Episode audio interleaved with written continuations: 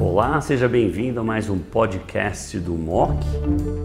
Sejam bem-vindos ao Highlights da ASCO 2023. Nós vamos falar agora de câncer de mama adjuvância. Para apresentar esses pontos, está comigo a doutora Juliana Pimenta, oncologista clínica da BP, Beneficência Portuguesa de São Paulo. E para comentar esses estudos, está comigo o Dr. Carlos Barrios, diretor da LACOG, membro do grupo Oncoclínicas e, mais importante, editor do MOC. Barrios e Ju, sejam bem-vindos ao Highlights da ASCO. Ju, excelente apresentação. Vamos começar um por um. Nathalie, 80% dos doentes ainda estão recebendo ibociclib na adjuvância. Você tem medo que a curva possa fechar, estilo Penélope B? Eu vou estender a mesma pergunta para o grande Barrios, que participou do estudo e é coautor do abstract. Ju, receio ou não? Acha que vai ter um carry-over effect?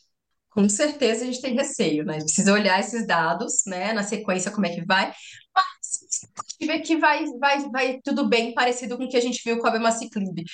Bom, é, o que eu, na verdade, o que a gente tem visto é que a, os inibidores ciclina, eles são diferentes e, assim, o ribo e o abema, eles estão indo para uma mesma linha na doença metastática, ao contrário do palbociclib. Então, realmente, a minha impressão, né, o meu chute seria que a gente vai bem aqui, mas, obviamente, que a gente precisa ver um resultado de longo prazo, sem sombra de dúvidas. É muito curto ainda esse tempo de segmento. Barrios, qual o seu take?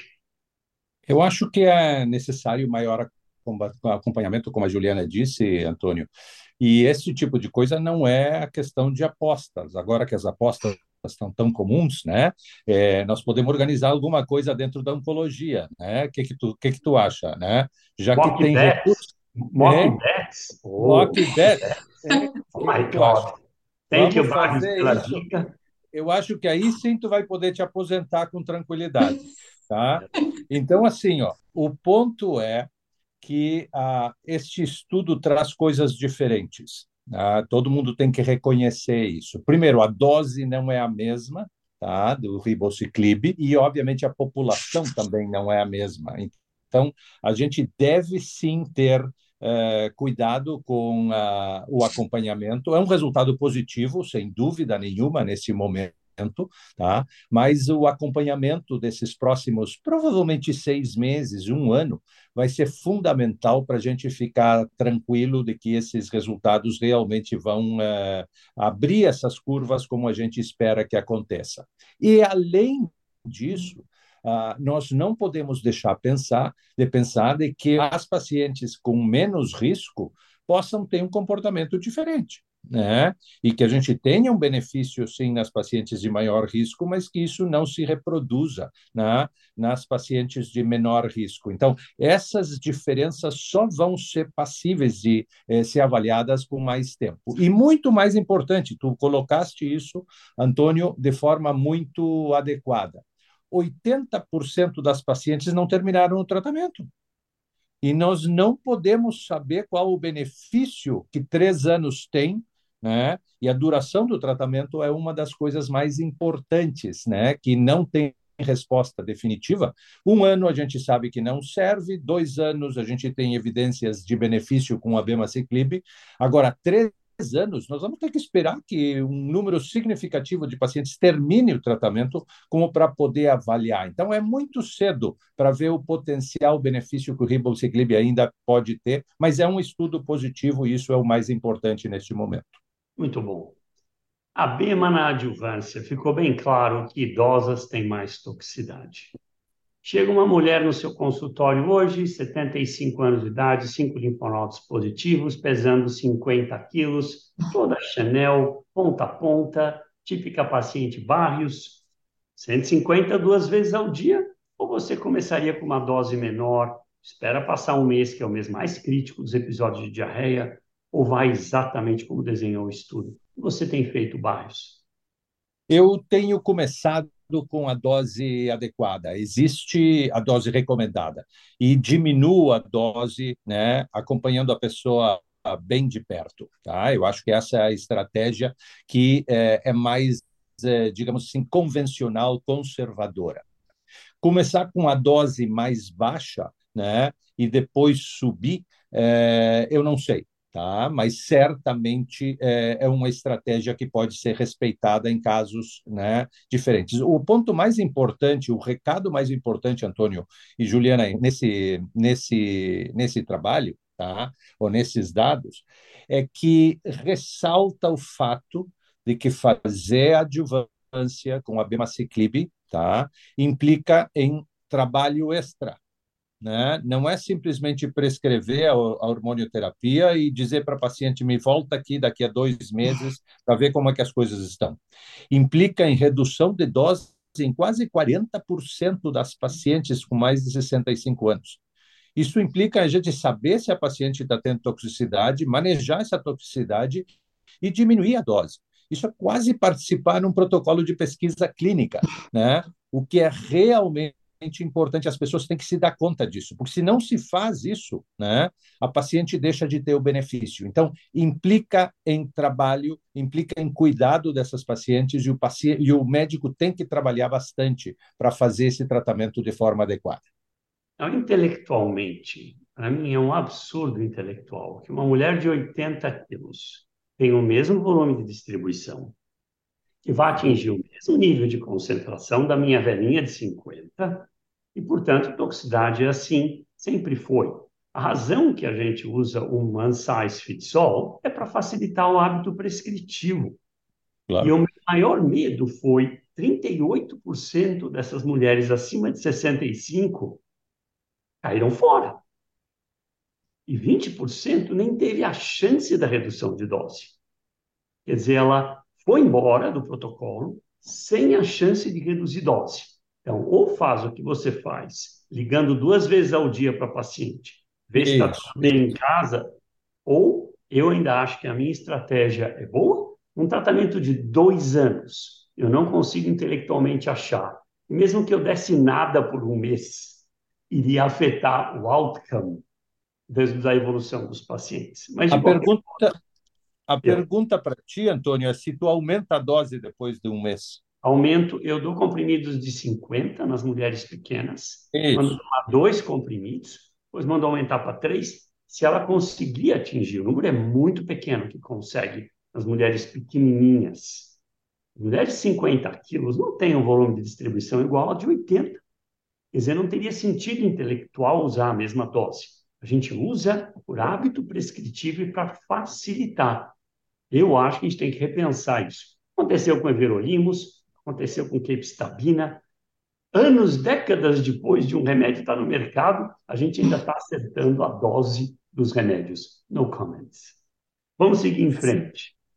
Vamos falar para a meta-análise do Sir Richard Gray. Claramente, supressão ovariana é melhor do que nada, só que ninguém faz mais isso hoje. Então, o hazard mais importante da meta-análise é supressão ovariana mais TEM versus TEM isolado. Hazard ratio 0,80. Então, ninguém tem dúvida que tem ganho. Outro dado importante é o paciente, principalmente as mais velhas, acima de 40 e poucos anos, se tiverem supressão ovariana definitiva, óbvio, não vai ter ganho com a supressão ovariana induzida pela química. Então, a importante mensagem é tem que checar. Se a pessoa é mais velha, eu não suprimo o ovário de todo mundo. Eu, ela está em menopausa pós-química, ela pode ainda recuperar o ovário, eu checo. Eu vou monitorando cada três meses, ao invés de manter um, um análogo forever. Ela já pode estar em menopausa. Eu até acho que as seguradoras deviam orientar os seus médicos a fazer isso, porque diminui um custo desnecessário. O que você tem feito? Uma mulher de 45 anos tem pelo menos uns 70%, 75% de entrar em falência ovariana após uma quimio agressiva. A maioria vai ficar em falência ovariana. Você checa ou você dá um LHRH análogo para todo mundo?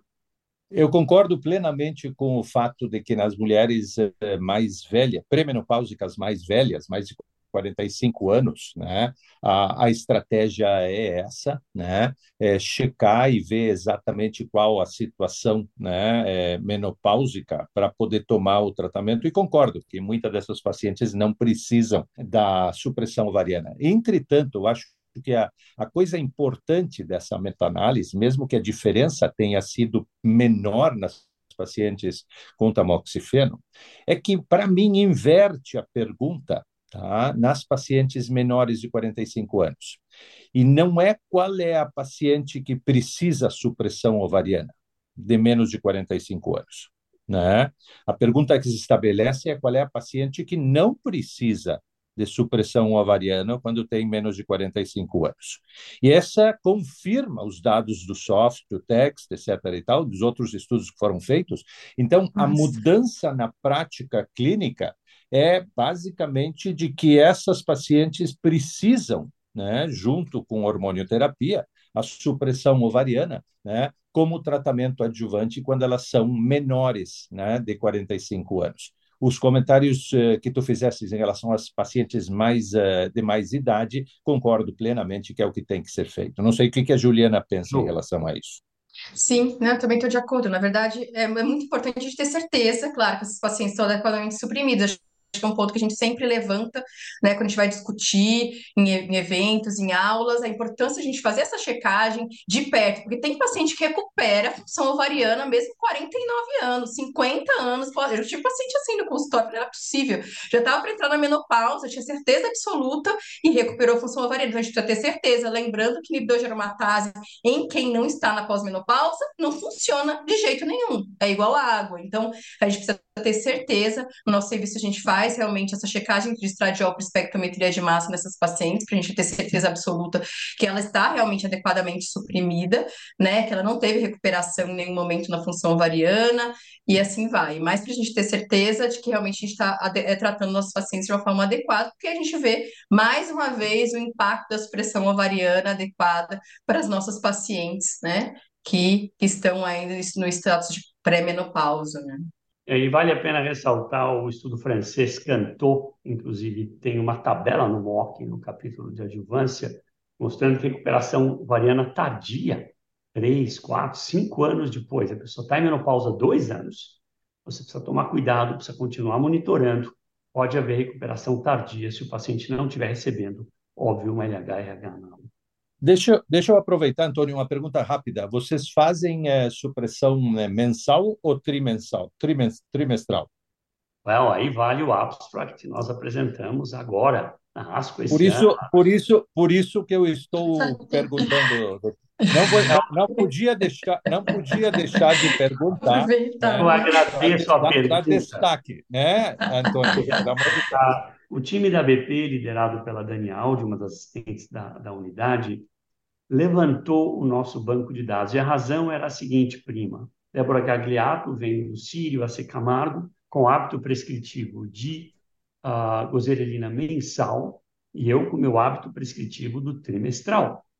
E, uh, e ela insistia, os estudos foram feitos assim, Softex, com etc., e provavelmente é mais eficaz. Nós fomos, então, levantar 88 pacientes com estradiol medido por espectrometria com frequência, tanto os pacientes com o mensal e o trimestral, para nossa surpresa, 40% do mensal tem escape acima de 2,72 picogramas por ml, versus 14% no trimestral. Então, uh, isso influenciou até uma médica do Canadá, estava fazendo uma, um bate-bola com ela num evento recente. Eu falei para ela: pode mudar para o trimestral, que é mais eficaz. Nós estamos olhando agora, Barros, para ver se o problema pode não ser atrasos. Por exemplo, o paciente era para vir quatro semanas depois, vem quatro semanas mais dois dias, porque tem um feriado ou porque choveu granizo em Porto Alegre. Então, a pessoa atrasa. Dois dias em três meses é nada. Dois dias em um mês é muito tempo.